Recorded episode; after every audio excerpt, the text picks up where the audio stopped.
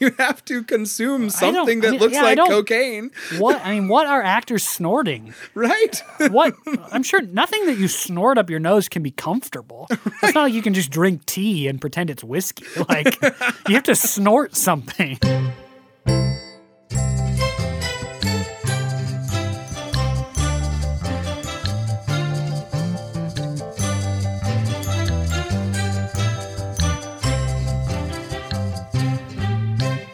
Welcome back, everybody, to another episode of No Script. This is where we have an unscripted conversation about theater's best scripts. Uh, and the we in that equation is I, Jackson Nikolai. And I, Jacob Mann Christensen. I didn't know you were gonna go with that intro, so I like Yeah. I prepped myself to say my name, like right in there, and you There you said go. I, and I was like, I gotta change what I'm saying. Keeping you on your toes right away.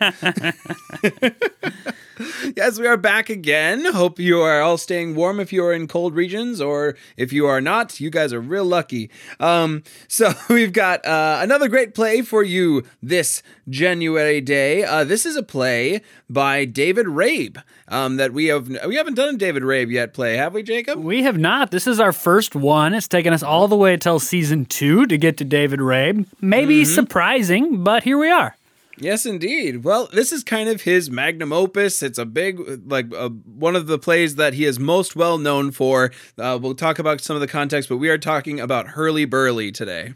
Hurly Burly. I read this play in college. I was reading through plays to find scenes for two men, um, some audition scenes, some for competition. Uh, you know, when you're in college theater, you're constantly reading for scenes. So, reading for scenes for two men, if you know the play, if you've read the play at the beginning of this conversation, you know that scenes for two men abound in the play. Really, the, this play is a series of scenes between two people, often two men. Um, so lots of that in place. So that's why I read it, recommended by I forget whoever in our department that I that I find um, scenes. And so I came across this play. It was not the first David Rabe play that I read, but it was one of the ones that impacted me in an emotional way the most of all of them that I've read. Uh, there's a moment late in the play that really hit me hard, even reading it, and I'm sure that we'll talk about that. But I have always sort of held this it was just this sort of pure theatrical experience I had just reading a script, script, a piece of dramatic literature, and finding myself emotionally involved in this sort of. I don't know. It's this memory that I have of the play. Now, reading it later, we'll see what I think going on. But I have this sort of pure memory of the play. I remember I was sitting in this coffee shop with a lot of friends, Jackson included, reading this play for scenes and th- had this emotional moment. It was uh, just one of my great uh, uh, memories of scripts. Hmm. That's awesome. That's really cool. Yeah. I know that you don't agree with I me already. that's, that's, that's, I can hear it in your tone of voice. No, I'm sure that th- th- th- this play, it's true that this play has a lot of uh, great scenes one on one, and it is a really deep, uh, you know, uh, verbally evocative play. So I, I am not at all. I would even say that it's verbose. Yes. yes. Verbally evocative might be the best way to say it. long. That's just long. another way to say it. long. This is quite a long play. 198 pages in my edition, and it's pretty much regular page sizes. Um, yeah, but I mean, like three hours probably at least to do yeah. the whole version of the script. Three full acts. Yes, yes. Well, uh, speaking of uh, the productions of the script and the versions of the script, there are really two notable versions. And the first uh, version was done uh, in 1980 four, and that was done uh, out in the Broadway, or no, I'm sorry, not Broadway, at the Goodman Theater in Chicago. Um, that was uh, notably done in Chicago there, and uh, that had uh, a couple uh, notable names, including William Hurt and Christopher Walken. Uh, Sigourney Weaver was in that production, um, but then it Cynthia also Nixon. Yep, Cynthia Nixon is in that production. Um, and then there was a subsequent production in 1988, which was out in the Westwood Playhouse in Los Angeles, which is where the play is set. Um, a number of notable actors in that one. Uh, probably most notably of the list that I'm looking at is Sean Penn, who played Eddie in that production. And then uh, a couple years later, there was a notable film done, and I'm guessing. uh, If, if you know Hurly Burly, you've probably seen a version of the film. Um, and that was produced in 1998. was Right. so, film version of so what. David Rabe did to create a film is, first of all, he condensed the script down to two hours. Having seen the film now a couple of times, uh, I actually think that that did a lot for the script. Just cutting some stuff out, really condensing it down to its most core storylines and exchanges. Um, I think really helps it. So I, I, I, I'm sure that I will be forever thrown out of theatrical circles by saying this, but in this case, the movie might be better than the play.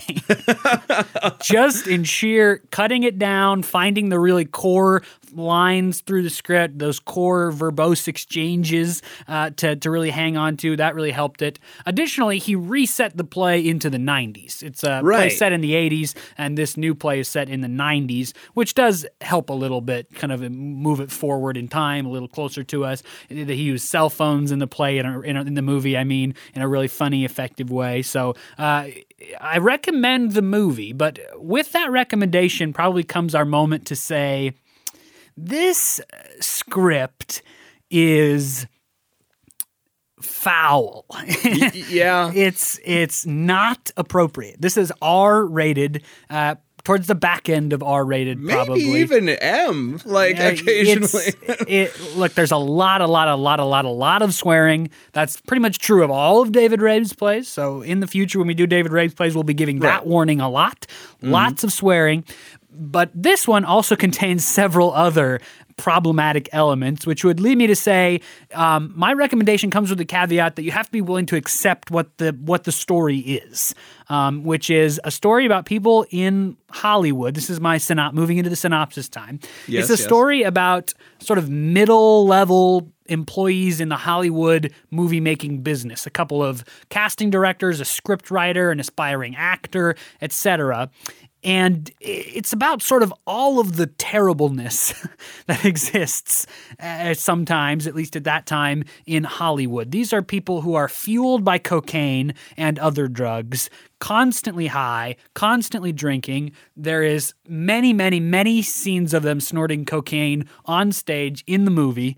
Um, and not only are they fueled by drugs and alcohol and they swear a lot, but they're also, uh, I mean, nowadays we would just say that they're sexual predators. I mean, there's a lot of sexual attack that happens, especially from the men to the women. Now, I actually think that David Rabe is making some commentary on that in a way that paints the men as the bad guys in that scenario.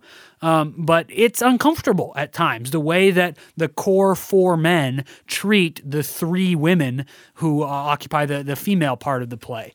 And the way that they talk about women is not good. The way that they interact with women is worse. Uh, and so the you have to be willing to go into the play accepting all that and looking for something beyond it because if that's going to hang you up just just don't try i mean you'll find you'll find enough in there to disgust you because a lot of the play is disgusting and again I personally think Rabe is commenting on how disgusting that is. I'm not sure that Jackson agrees with me, Yeah. but that's Yeah. what I think. Um, so for me, I you know I can, I'm a person that can see that can experience the story beyond that. I, I know that not everybody can, and that for a lot of people, this play is going to have a lot of hangups for you. You know, this is never going to be done by your local community theater. It's Yeah, never going to be done by your local high school. Unless maybe if you live in LA. You maybe if you live in LA and or your community theater is you know really edgy, Right, right. But the movie is much the same. So if you want to see the movie, you just got to know what you're getting into. I'm sure that it's rated R, um, and, and so just know that. And if you do get by it, there is like as we have discussed already, there is gold in there. It is uh, there. There's some great scenes. There's great writing. So I think, eh, but there is this initial you know buffer of the content is very heavy in this one. Yes, that, that's a good way to put it. There's there's stuff in there to find, um, and I even think meaningful stuff in there to find. But it is surrounded by a layer of grime. so know that going in, and know for those of you who are here to listen to our conversation that that conversation is going there. It's got to to do the play. So we are probably going to swear. We're going to talk about sexual violence. We're going to talk about drug use. If that's not what you want to hear, and we know that for some of you it's not, please feel free to turn off the episode and go listen to one of our more wholesome episodes. Last week we talked about Vanya and Sonia and Masha and Spike, which just seems like a shining beacon Yeah, in in comparison to Hurly Burly. Yep. Yep. All right, we've gotten all that out of the way. If you're still with us, you know what you're in for, hopefully. So yes. buckle in. up. What kind of events like do we need a broad picture at the start of this play uh, of, of Well, events that happen or it's it's a play where a lot of things happen. It's hard to identify like one sweeping plot arc. The, the play's divided into three acts. Each act kind of ex- tells a different sort of mini story in the life of it's really four men. Eddie, who is a casting director, his roommate Mickey, also a casting director, their friend Artie, who's sort of a hackneyed writer, and their friend Phil, especially Eddie's friend Phil, who is a, a struggling actor, a kind of a large, tough guy actor. Um, then there are three women Darlene, who is at various points in the play dating Mickey or dating Eddie. There is Donna, who is Oh gosh, she. Yep, this is was where it begins. She is brought over by Artie uh, because she is homeless, essentially, um, and she's brought over as a care package for Eddie and Mickey, where they say uh, in the play that they're going to keep her as a pet, and they say "fuck her" uh, when they want. So uh, okay, so that's that, that's where the play goes. So if you're Yep. still with us so far, here's your second chance. here's here's the arrow and the downhill This is- slope yep, that we're heading. It's diving. That's Donna. She she leaves uh, quickly near the end of the first act, or prior begin maybe beginning of the second act. I forget. The third character is Bonnie. Bonnie is an exotic dancer who is brought over because Eddie wants. Uh, uh, Phil is going through a divorce. That's one of the fr- through lines of the play uh, that continues beginning to end. And Eddie wants to help him get over his wife or something. Right, So he's she's like brought. he's like hardcore tail spinning in the scene. Phil then- is, yeah. yeah, And- Phil and- is, and, and remember that all this behavior is motivated by incredible amounts of cocaine. just so much cocaine, So much cocaine at, at all points in the play. like handfuls. oh yeah, I mean the, the the first scene of the play, they like snort an incredible amount of cocaine in the scene. I Yeah. mean, just they go and go and go. Um, so so Bonnie is brought over by Eddie to help Phil get over all this crap that's happening in his life, and she's brought over because she's well known for her skills in bed. Um, so she's brought over to set Phil up. Uh, and, and so that's her portion of the play. She actually has a pretty significant uh, plot point that we will get to as we go down. Those are the characters. Did I leave anybody out? Uh, no, no one uh, lines wise. Uh, uh, other names that we will likely say are Susie, who is Phil's wife. She is uh, never on stage, but she is talked about very frequently. And then Agnes is also talked about quite a bit, who is Eddie's ex-wife. And that's important to note that really all of these guys are divorced with kids. Um, at one point, even Mickey says, like, yeah, we you we all basically know that I'm just on a tear right now. I'm just on a goof. I'm going back to my wife and kids eventually. And I and that's sort of the attitude of the men is like we can live this crazy bachelor life and then we still have these wife and kids who we could always go back to if we want, but man, she makes me miserable. Man, that B word makes me miserable. You know, time and time again, it's stuff like that. Um yeah, I think that's kind of the sweep of who the characters are. There's lots of stuff that happens, I think, Right. as we go. Yeah. Um, you know, we're, we're introduced to them in this, you know, this kind of first scene, and, and we hit right away. I think we're, we're made to look pretty hard at Phil and Eddie throughout the play.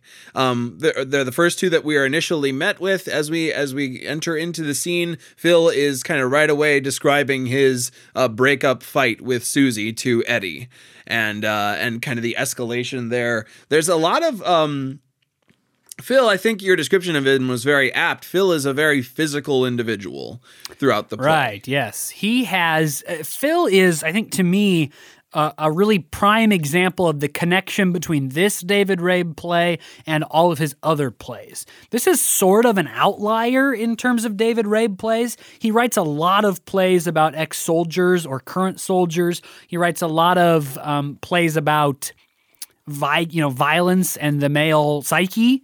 And that's not throughout much of this play except for Phil.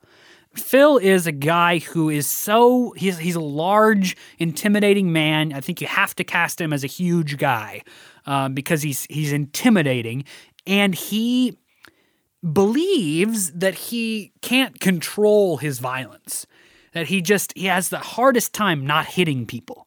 And he comes over in this first scene of the play because his his relationship with Susie, his wife, is over now.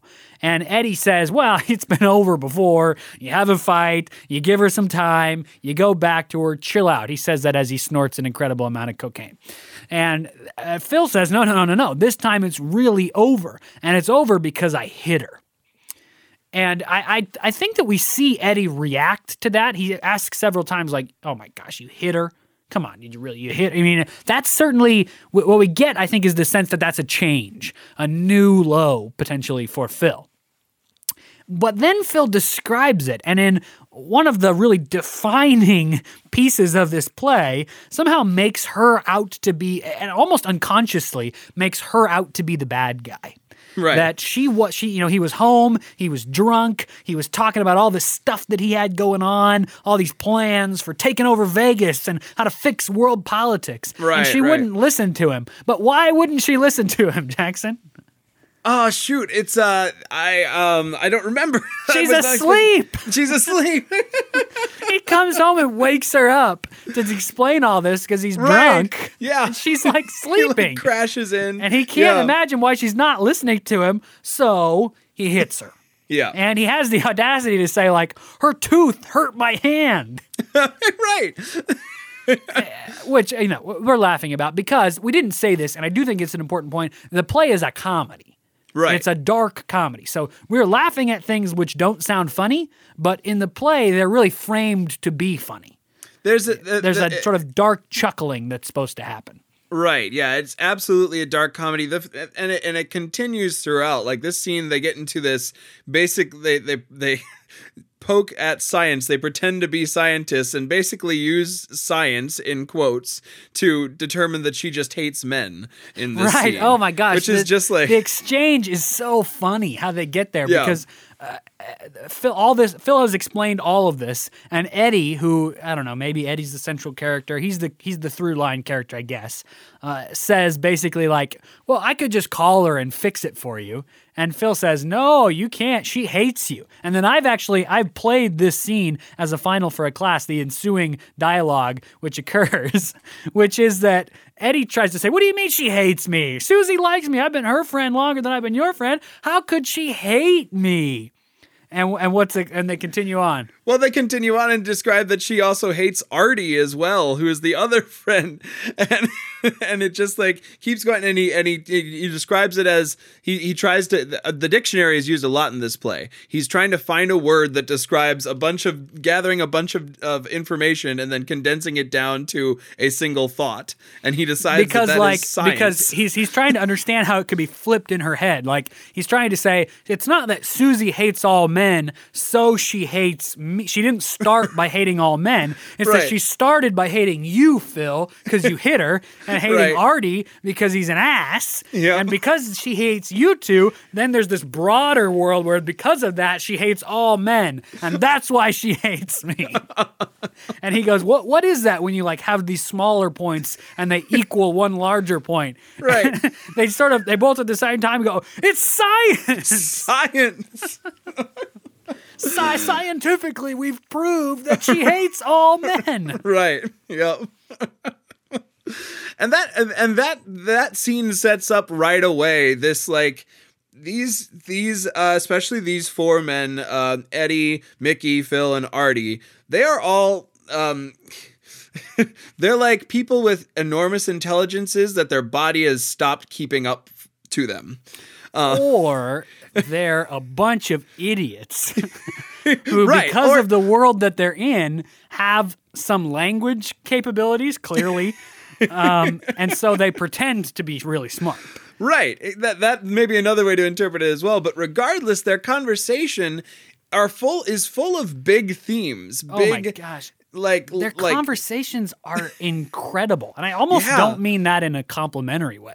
They're incredible, like, what the? how did you How is that possible? how are we they just talk and talk and talk. They talk in these circles and in these incredibly complex crazy nonsense. Like I, I love this moment later in the play. It's with Darlene, and Darlene and Eddie are having one of their many fights throughout the play. And Eddie is trying to say something, but like always, his saying something is just this roller coaster. Right. Like I mean, it's it's so hard to follow. And Darlene finally says, like, "My gosh, Eddie, I can't listen to you anymore. You talk and you talk and you talk and you take me on this crazy journey, and then it just ends up not meaning anything." it takes so long for your thoughts to land anywhere. and then they, they land nowhere.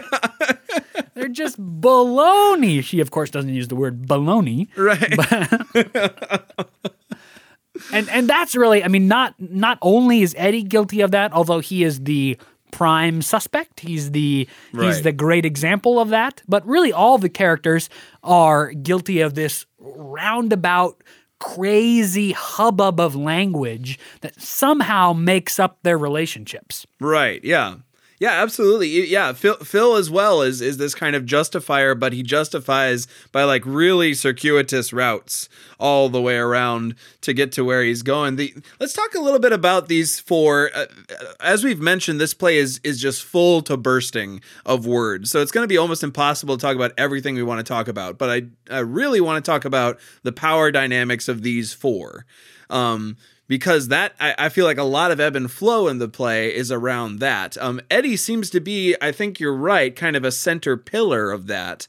A lot of the relationships seem to ebb and flow with him, but the other person who is living with him is Mickey. And I think that of the four, he is probably the solid contender for someone who has a similar power dynamic or a similar status as Well, Eddie. he Mickey has this sense of being sort of the the clear-eyed head above the clouds. Uh, and it's not that he does less pharmaceutical experiments, as he calls them, than other people, but it's partially because of who he is.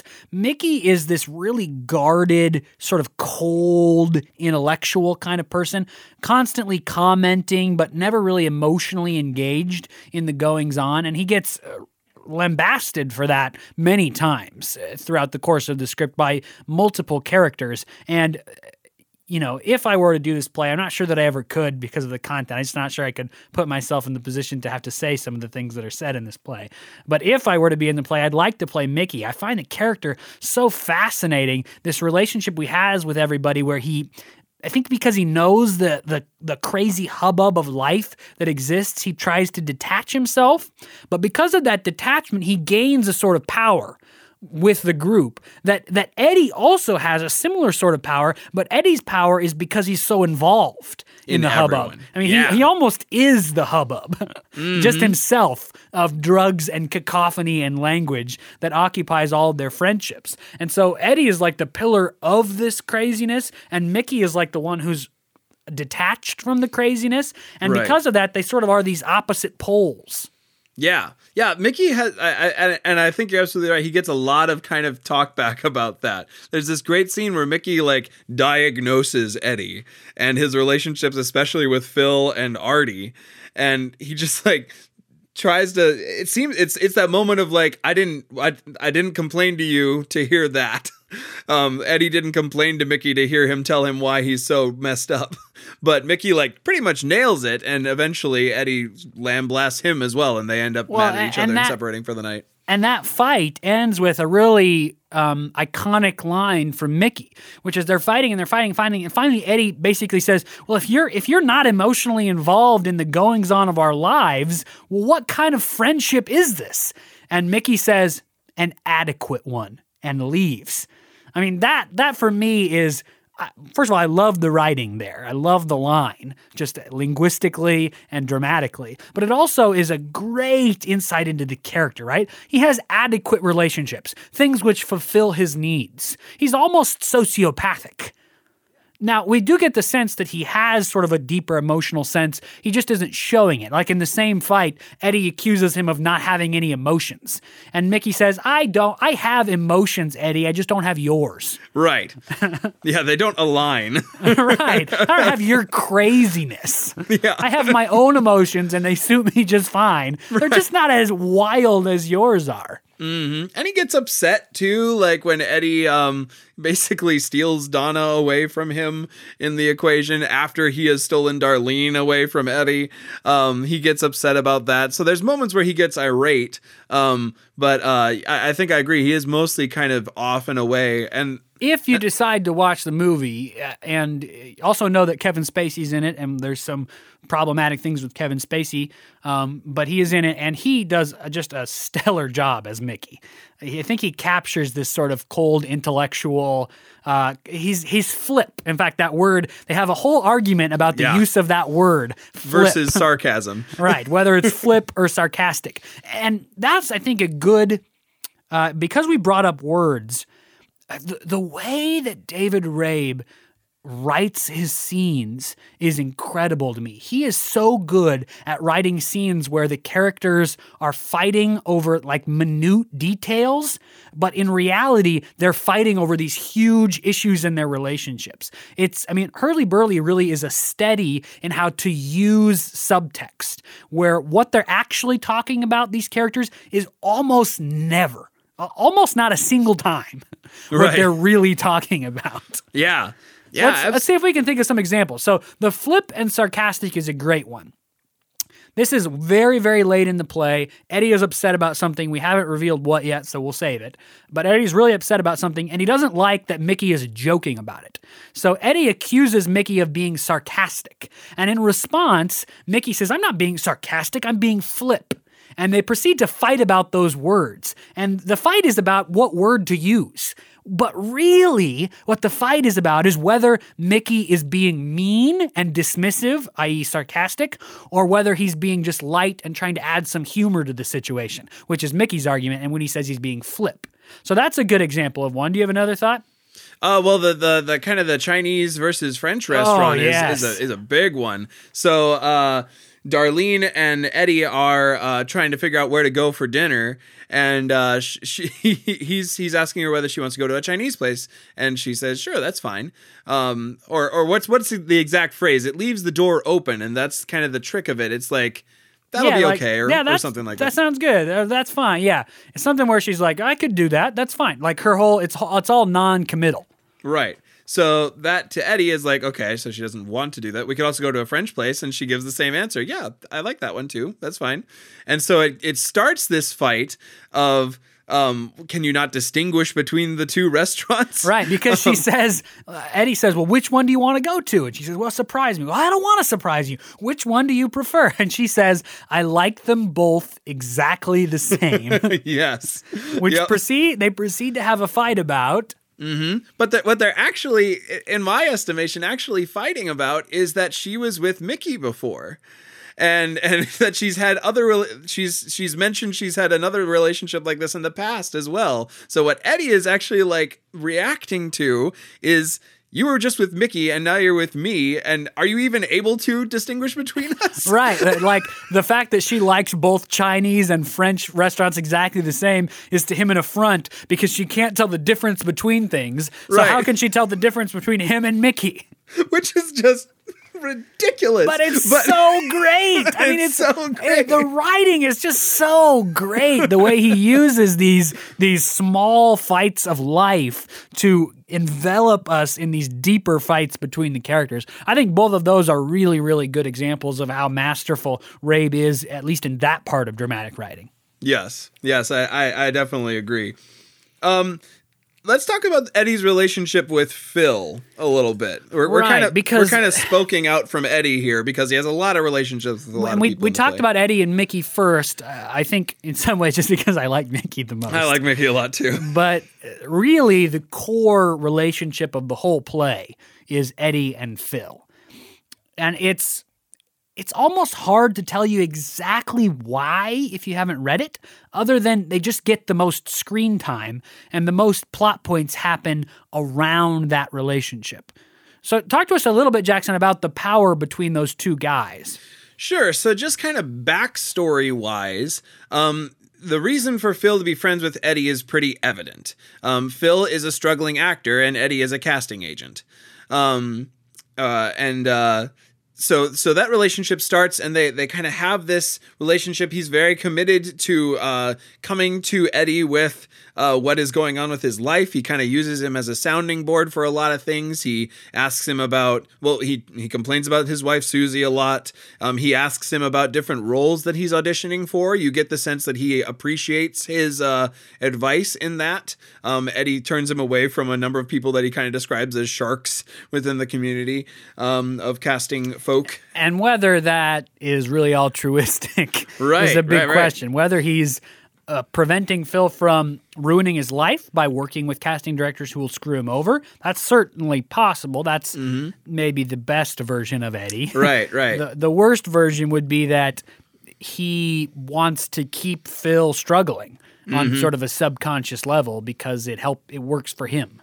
Well, and that's yeah, that's the thing with Eddie is he's got this weird relationship with Phil, which is he's um uh, uh, the structure of this is really interesting because throughout the play we're not really sure why.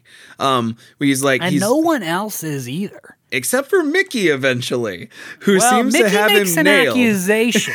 yeah. It's I, it's not. I'm not sure I actually agree with what Mickey says, Oh, but I do okay. think it's an interesting perspective on Eddie and Phil's relationship. Sure, sure. So, so he, I mean, he invests a lot of time into him. He interacts with him a lot. He likes to keep him kind of close. Uh, he, he, he has him over. a lot. He lets him sleep there. Um, Right, they're just constantly together, and Yeah. really throughout the whole play, they're Eddie and Phil are always together. And really, when Phil is taking advice or having conversations with other members of the gang, quote Yep. unquote, and not listening to Eddie, Eddie gets sort of upset. Mm-hmm. He like it's almost like Phil is like his pet or his property. right, right.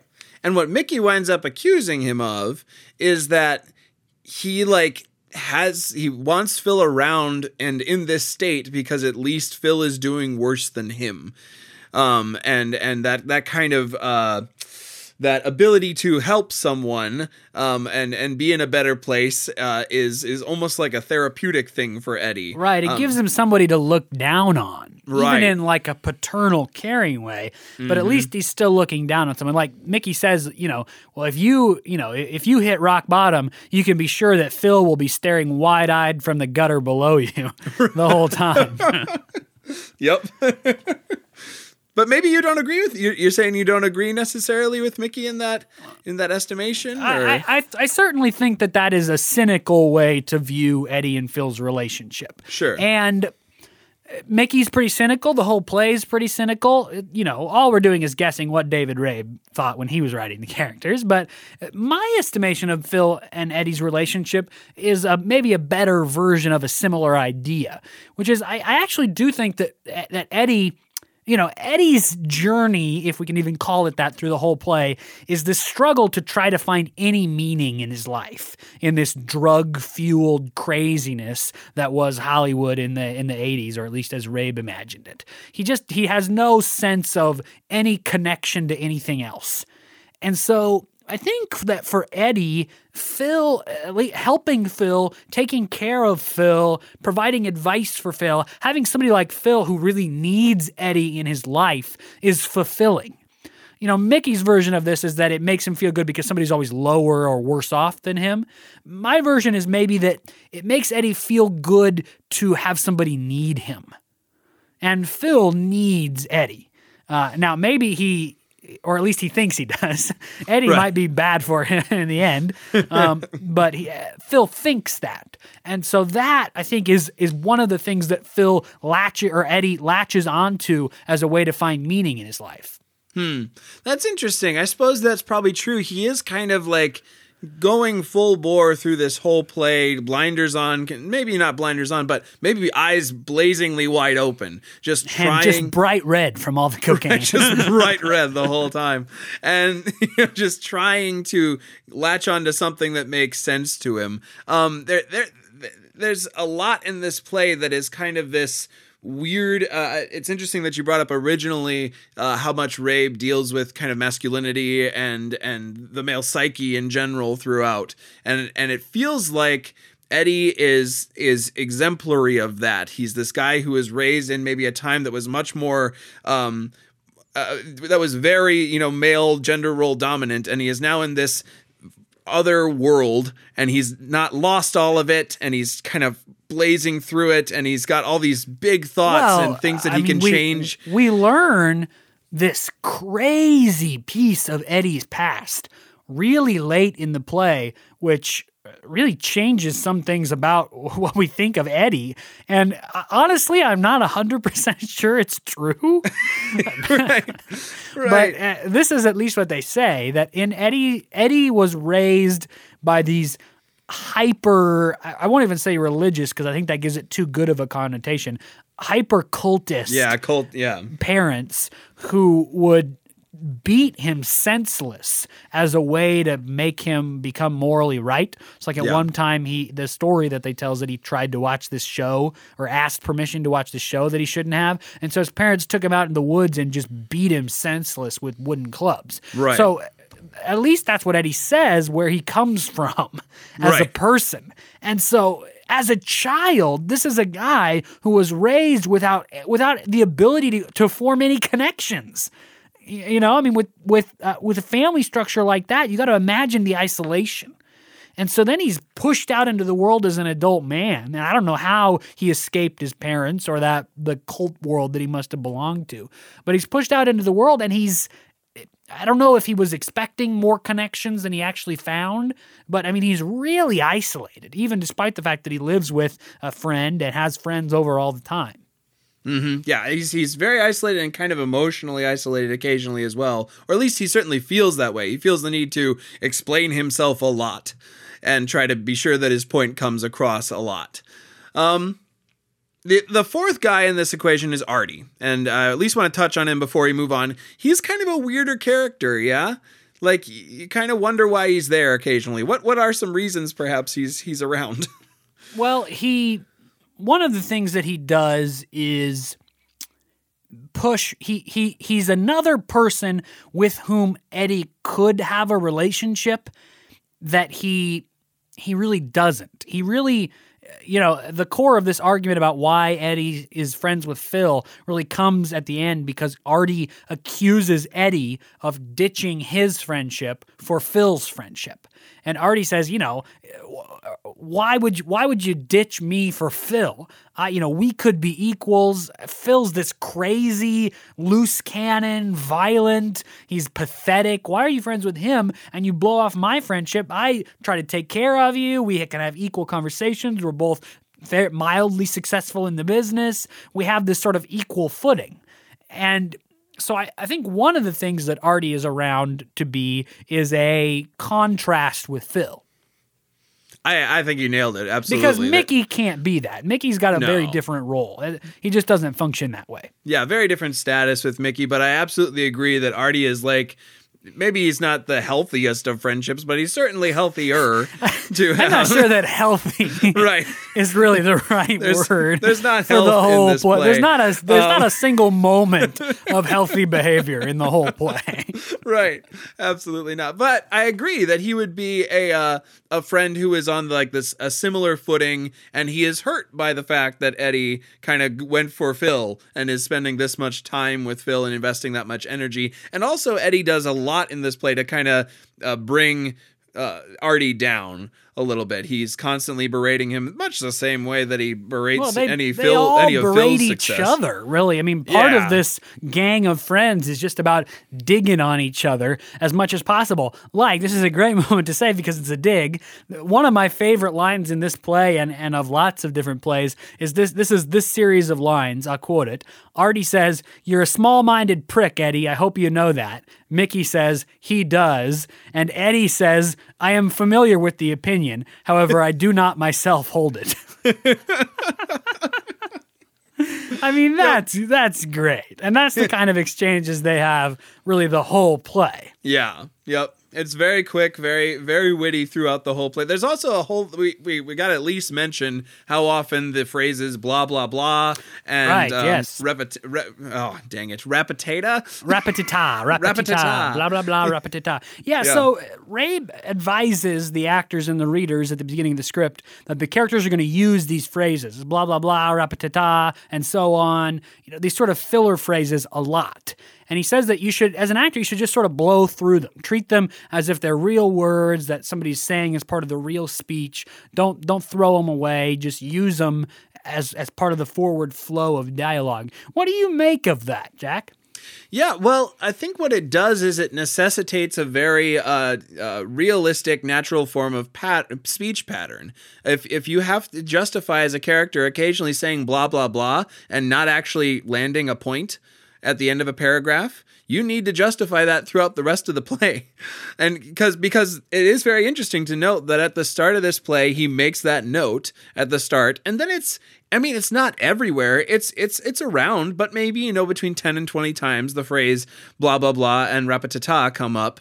But the rest of the time they're they're saying very complex sentences that that could be delivered flat or not flatly obviously but could be delivered uh, intelligibly but i think they're meant to be delivered as if they're coming up with them out of their heads in the moment and their their mouths their brains are moving too fast for their mouths. And so what those lines do is kind of push the actor to justify the fact throughout the play that these are the type of people who just will say blah blah blah instead of you know really landing home their point yeah, I agree with all that. And additionally, I think that they function as a way to give the audience insight into the way that these guys just feel the need to keep talking. it's like a way to say these are people who even when they have nothing to say will just say nothing. But but not but not by say nothing do i mean be silent. I mean they will say just empty sentences. I mean a lot of this play the sentences are intelligible question mark but i'm not sure that they really mean much. Because I think part of the the the way that David Rabe investigates the male psyche in this play is by saying, you know, these four guys are filled to the brim with nonsense. And they are so isolated that they will just talk and talk and talk as a way to fill the void. And sometimes they say things that kind of make sense, but other times they just say blah, blah, blah. Right. Just as a way to fill the silence a little bit. Absolutely. You could maybe read this play by like flipping to lines that have more than one line in it, like paragraph, and understand what happens in this play. But there will be many pages that you skip as just like kind of filler lines are thrown in there, which makes it a really exciting conversation within the play. So don't hear me say that those lines aren't worth it, but uh but it is interesting to note just how much they talk about nothing. Right. And it's you know, like you said, the conversations are just sparkling. They're Right. firecrackers, you know. I mean, they're just so interesting. Partially because so much of it's nonsense. Uh, you spend, as I imagine the other characters in the you know in the real world of the play do, just trying to pay enough attention to understand what in the world are you talking about? Right, right. What are you saying, man? What is happening? why are you talking so much?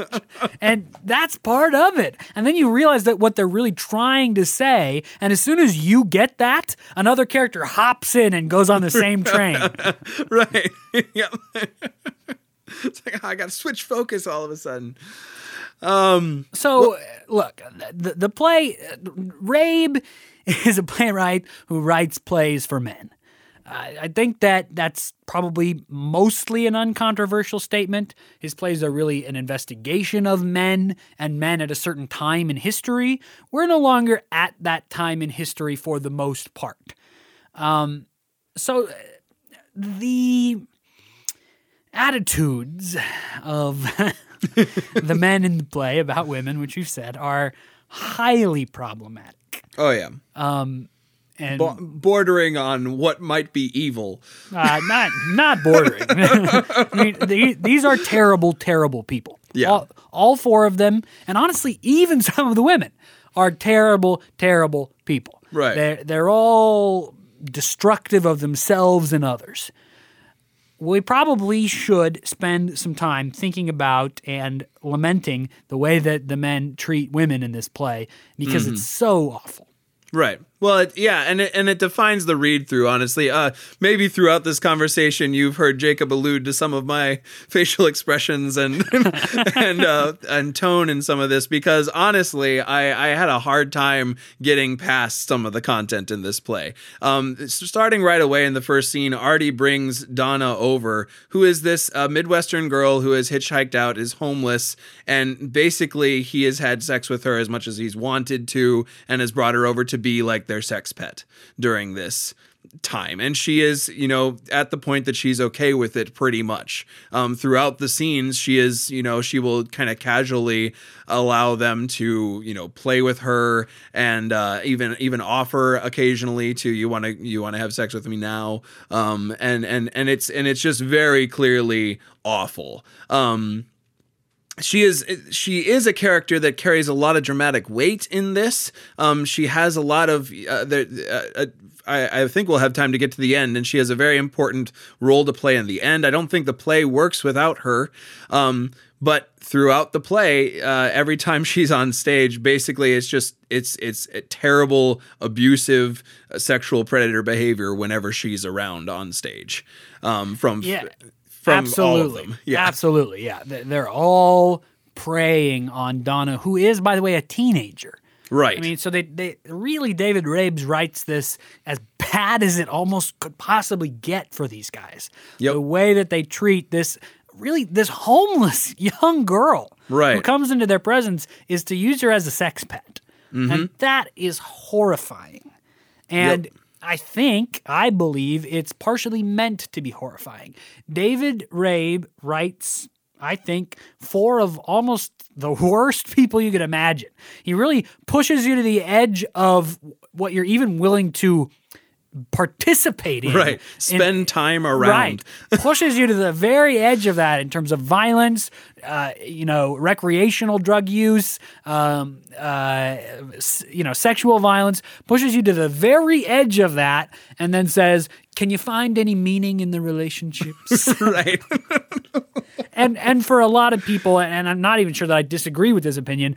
You know, that's just it's it's not it's almost not okay right to, to ask uh, audiences to f- try to find meaning in the lives of these abhorrent people mm-hmm. you know it's uh, i'm not sure if this play will be produced much if at all going Ever. forward yeah. especially in the wake of things like me too where sexual violence became a, a really prominent note of our society uh, and and pointing it out and fighting it yeah. Uh, this play, I'm not sure, really has much of a life now. Mm-hmm. Um, so there's that. So that's Donna. Yep. So that's, that's Donna, and then the uh, the other character, I'm gonna kind of go in in order of status as much as I can in this play. The other character, uh, female character on stage, is Bonnie, who we've mentioned before, is this exotic dancer who they call up basically just to let Phil release his tension. Um, and and Phil Phil comes back from having decked a guy. Um, in, in a bar, and he's he's he's he is bragging about it, but he's actually freaking out about it. Is my impression. Um, he is well, and he's especially freaking out. So, so what happened is that they, there, this bar fight gets started. The reason why it gets started is equally gross, but I won't hurt your ears by saying it. You can read it for yourself yep. if you want. Yep. They get in a bar fight for a really gross reason, and basically Phil hits the guy so hard that he hits the wall and is more or less knocked unconscious. Right. But he he's he's not blacked out unconscious because he sorts of gets up. He's like staggering forward. Right, and he continues to walk around. And so Phil feels like he's going to attack him again, so he hits him again. And what Phil says is, I hit him beyond what you should really hit a guy. so in in reliving this what happened, what just happened to him, Phil sort of realizes that, oh, the second time I hit the guy, he wasn't even really there. Right. I didn't really hit him for any good reason. He mm-hmm. was he was done. He was just wa- he was staggering around. He didn't have any understanding where he was. And he starts to realize, "Oh shoot, this is another moment where I lost control." Right. And nearly killed a guy. Um and so so he's freaking out about that. He's freaking out about the, the fact that he it, I believe I have the timeline right in this that he has a kid now, right?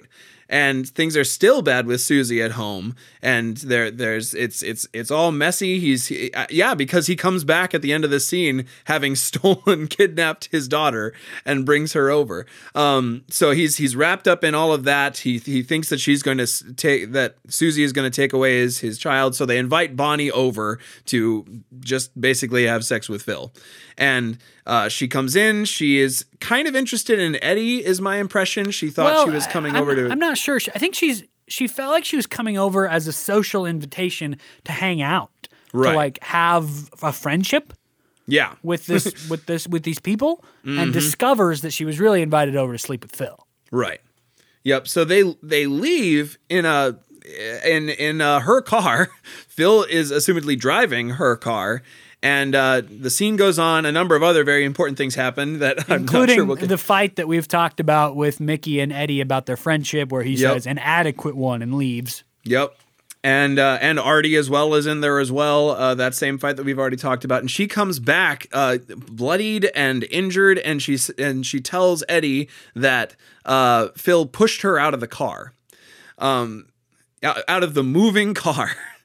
And she walked back, and uh, and and in in what is just the most not even textbook like like something else version of victim shaming and not believing the victim uh eddie just continuously tells her she must have done something wrong to make him do that he will not he will not hear will not believe will not choose to allow himself to believe that phil did this unwarranted And the context of that is really important, right? Because what, what we just said is, is that Mickey and Artie have just had this fight with Eddie, and the fight is about why are you friends with Phil? Why do you defend this guy? This guy's crazy. This guy's an idiot. This guy's dangerous. This guy's pathetic. Why would you invest so much time in this friendship? And Eddie defends blah, blah, blah, blah, blah, blah, blah, blah. They have this whole fight. Um, they all leave. And then what happens? Bonnie comes in and says, Your friend just pushed me out of a moving car. And Eddie says, Well, what did you do to Phil?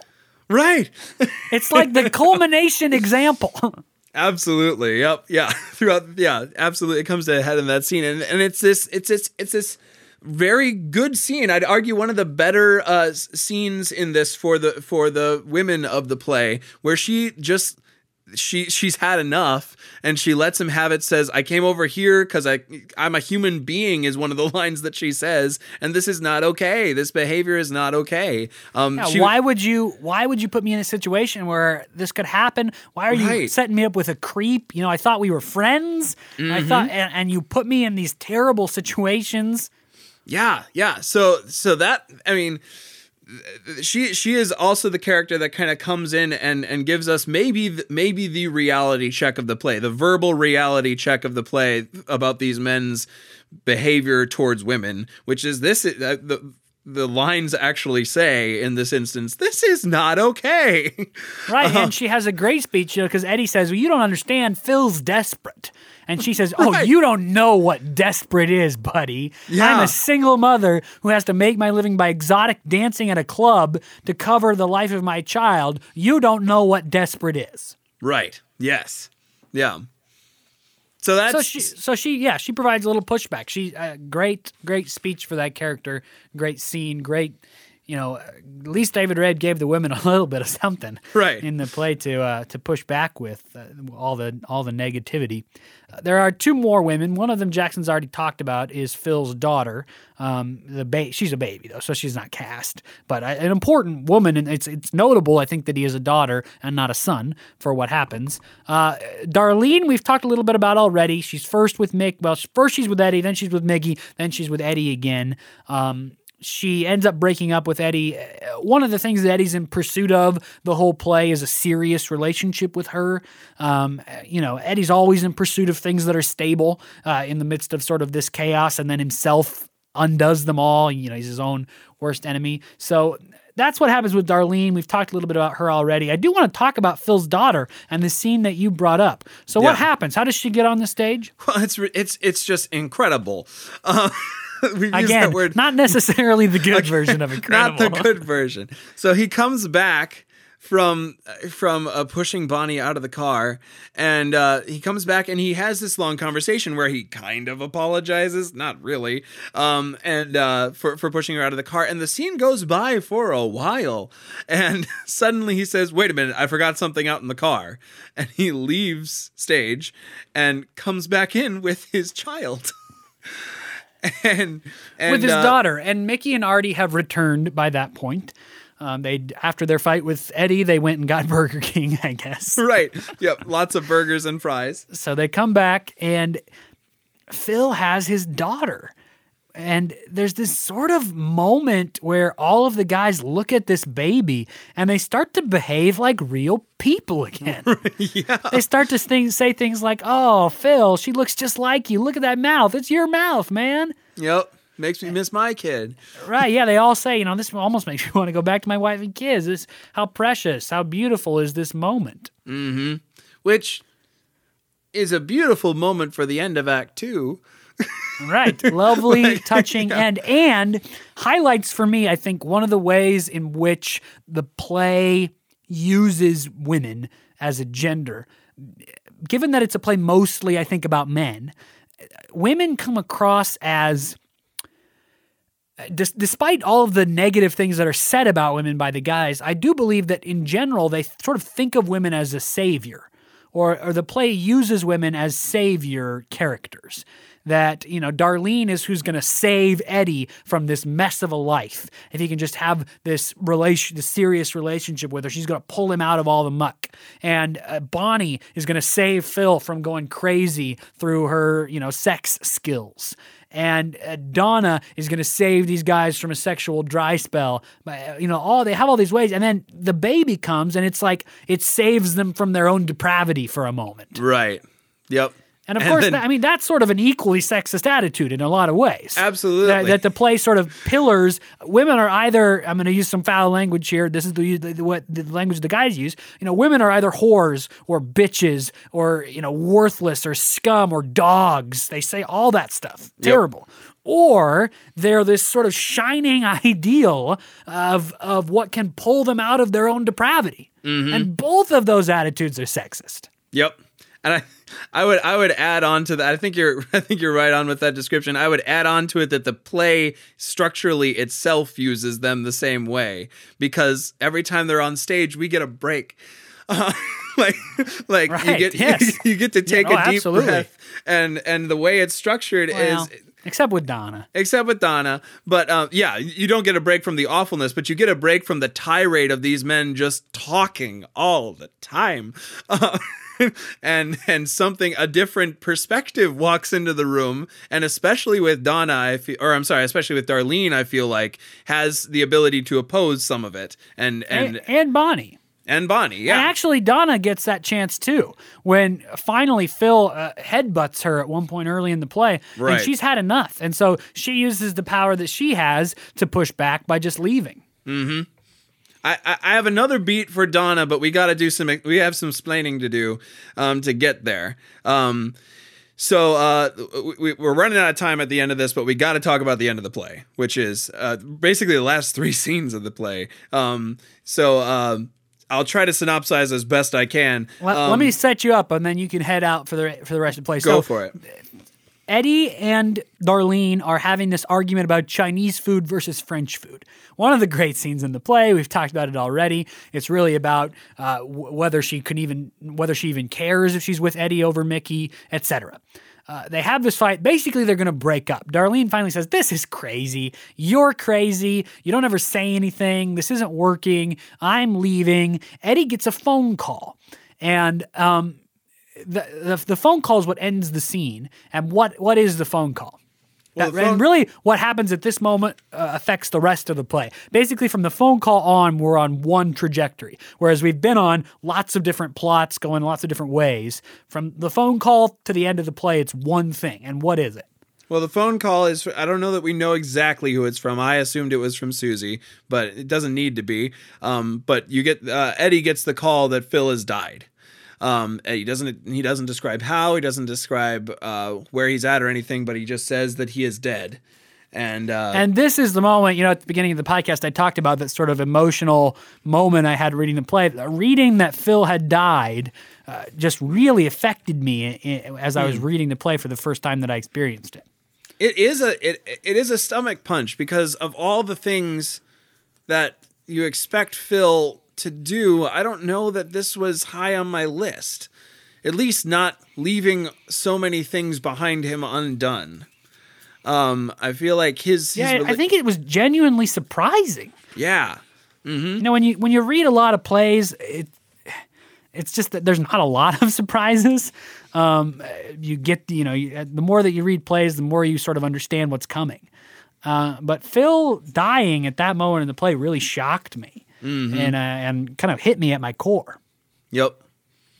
So so then the, the following scene happens where they return from the funeral and Eddie is coping and uh, you know everyone kind of says you know uh, And this is the last scene of the play. this is the last scene of the play. Artie is with uh, I believe it it's Artie, Mickey, and Eddie uh, returned from the funeral. Eventually Artie leaves, um, but Mickey and uh, Eddie have a pretty substantial scene at the end of this play where where uh, mail comes from Phil to Eddie, and he has written him a note. Um, it's kind of fortune cookie esque. Um, do, you, do you have the line in front of you? Um, It's like the one who uh, dies in an accident understands the nature of destiny. I think is Yeah. pretty close. Yep. And and the and that structure and just kind of Eddie's maybe it's Eddie's personality, maybe it's where he's at, but Eddie goes it like latches onto it and assumes that there is something kind of hidden in this message for him to discover about Phil's death and what Phil would have wanted to happen. Um and so he goes he he goes all into it and this is where the conversation about being flip or sarcastic comes in uh, mickey is kind of probably correctly making fun of eddie as he's doing it as as is their want in their friendship because this is you know he's trying to deduce something really uh, poignant and almost spiritual or something out of this letter from phil uh, and, And Mickey's point is like, you know what? If Phil wanted to tell us something, he should have called or come over. You know, the door was open. He could have come over and told us something. If he wants to send us a message now, he's going to have to make the leap and talk to us. right right yeah and, th- and that that's the biggest one where eddie kind of goes stop being sarcastic i'm being serious here um and uh, so eventually that that peters out and uh, and mickey leaves him. He goes upstairs. Um they're not not on friendly terms. Eddie is still messed up and he's doing uh, what we haven't really talked about too much uh, throughout the play eddie is getting physically worse and worse. Um, you get the feeling that whatever he's taking is affecting him more and more. At the beginning, it's a lot of Coke. In the middle, he gives up Coke because Darlene makes him, and uh, he's drinking a lot of alcohol now. Um, and uh, He so, goes so back to Coke at some point. he goes back to Coke certainly at the end of the play, and um, at the end of the play, he basically grabs all of those things and goes and sits by the TV. He has um, what what is the big object? The big subtly. Uh, we always talk about foreshadowing in this, and whenever whenever there's um, a, gun on stage and how that that foreshadows, how does that kind of lead Well, into so in the first scene when Phil has come over, remember to say that "Oh, I accidentally, you know, I, he says I accidentally hit Susie. Um, she's never left me. When he says, "Oh, the relationship's over," Eddie says, "Well, what happened? You didn't shoot her, did you?" And there's kind of like a pause, and Eddie goes, "Phil, you didn't shoot her, shoot- you? Do you have a gun on you?" And Phil pulls out of his jacket pocket a gun. Yep. And Eddie goes, ah, Phil, you didn't shoot her. Gosh. and Phil Yeah. goes, No, I didn't shoot her. And he puts the gun away. Well, then at the very end of the play, we discover that Phil's jacket with the gun is still there. And actually, Eddie had brought it to the funeral and brings it back. And so Eddie puts the jacket on in this sort of, that's almost touching. Like his friend has died and he puts his friend's jacket on in grief and despair and wears it. It's obviously huge on him. That's sort of a touching image. But as he's on all these drugs, yelling at the TV, what does he pull out of the pocket but the gun? the gun. Yep, he's watching uh, Jimmy Carson, uh, or no, I'm sorry, Johnny Carson. Um, and uh, he is he's yelling at the TV. No one else is there. He's like trying to have a relationship with John, and uh, and uh, yeah, and he pulls out the gun. And through the scene, he, he it's it's it's another one of those scenes where he's not talking necessarily about killing himself, but he is talking about killing himself, and he's working himself up to Well, the point. And and then at the end of the rant, he puts the gun to his head. Yep. And sort of collapses on the couch. And this is mm-hmm. gonna be it. He's he's gonna maybe do it. Oh, what's gonna happen? And in walks a savior. And who's the savior in this play? Women. yep. so what woman comes to save Eddie from his depravity? Donna. Donna comes back in having left uh, early on in the play. She returns having hitchhiked to somewhere, said that she maybe fell in love and realized that she didn't, and she comes back because she's got nowhere else to go. And um, basically, I mean, the scene is so much more poignant than this, but she stops Eddie from killing himself. Well, and, and unknowingly, because the the stage directions are pretty clear that when she comes in, she can't see that he's got a gun to his head. Right, So and she hides it know. pretty quick. And what they have is a conversation where Eddie basically says, "What does life mean? Am I connected to anything? I mean, you know, he's drugged out of his mind, lost his best friend, crazy, and he says, uh, "What? What? Am, uh, am I connected to anything?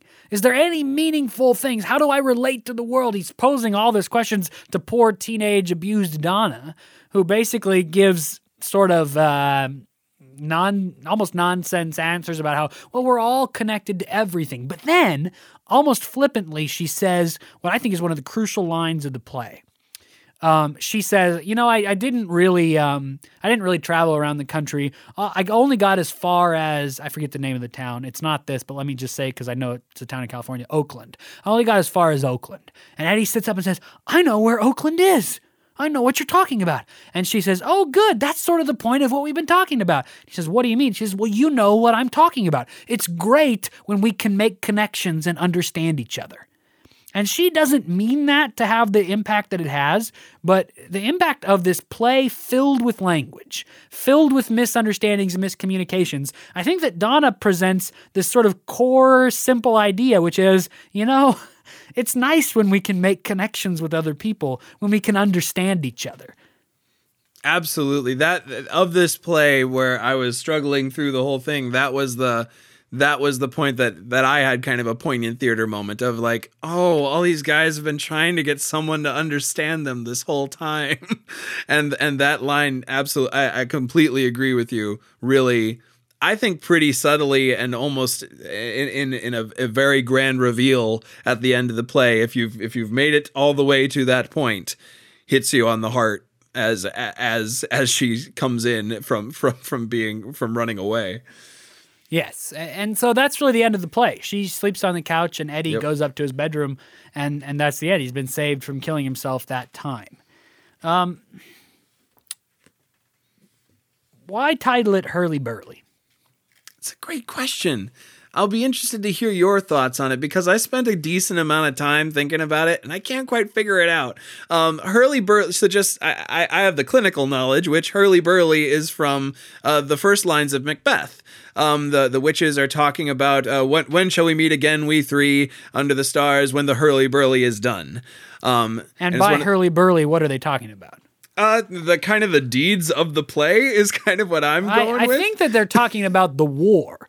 So they, they say, you know, what, what there's this war going on. When are we three going to meet again? And they say, when the hurly burly's done, when the battle's lost and won. So I think that they're saying after this battle, we're going to meet we're going to meet together again. So hurly burly in that context kind of means what? Struggle? Chaos yeah chaos Combat? the Yeah. din the, Yep.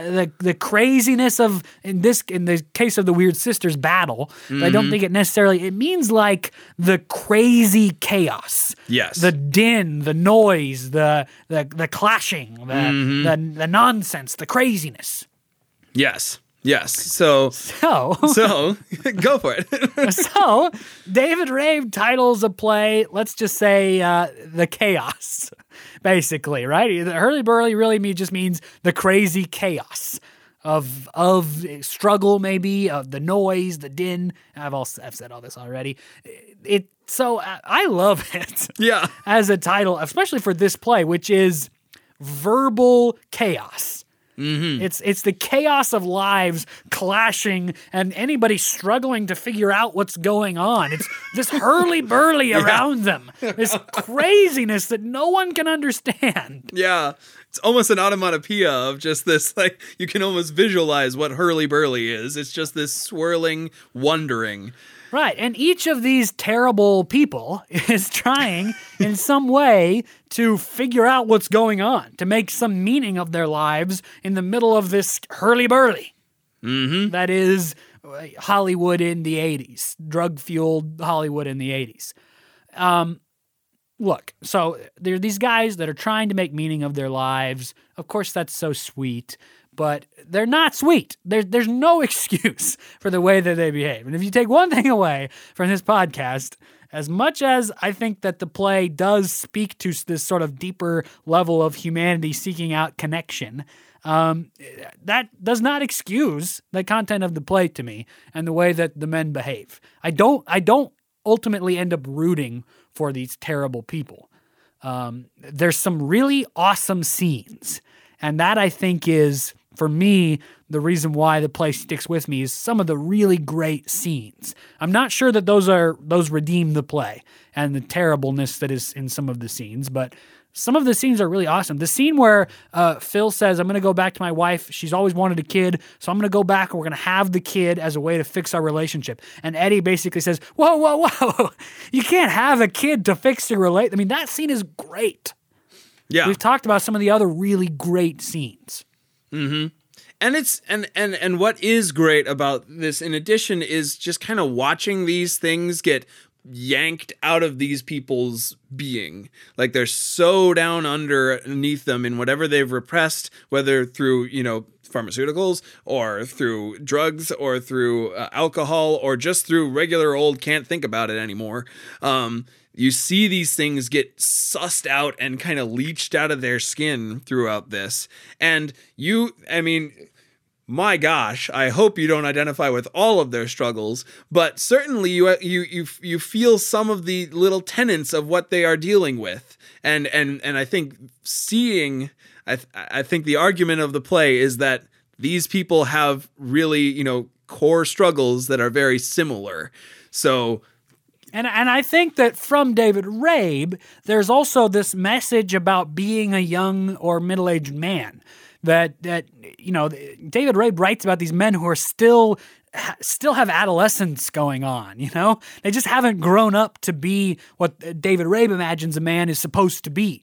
And so because they haven't reached that level, their lives are sort of in shambles for one reason or another and they need to in some way or another they need to grow up. And that that happens in a lot of his plays. And this one you see four guys who just need to grow the heck up. And and so there there's some message in there too about the you know the dangers of of carrying on with behavior that really should have ended a long time ago. That that you know that trying to pretend like you're still this young, you know, for everybody. There's a moment where you have to decide to be a better person, to be a more mature person. And the guys across the play are offered that choice again and again and again. And some of them take it sometimes, mostly they don't. And so their lives are in shambles and are, you know, really hard in a lot of ways, but it's really on them. Mm-hmm. Yeah. Well, a- as we've said, there's just there's just so much more. We're but we're already at an It's, hour it's and so fifteen. long. I mean, It's that's so long. The play's so long. We could talk for two more hours and not have talked about all the scenes. Absolutely, and not sussed out all the intricacies of these or all all the horrible things, or just just alone the amount of times that they do drugs in this play. Um, so You should have kept a tally and said like, cocaine appears on the stage 112 times. like I imagine it must be hard to do this play on stage. Like you have to consume something I that mean, looks yeah, like cocaine, What I mean, what are actors snorting? right? What I'm sure nothing that you snort up your nose can be comfortable.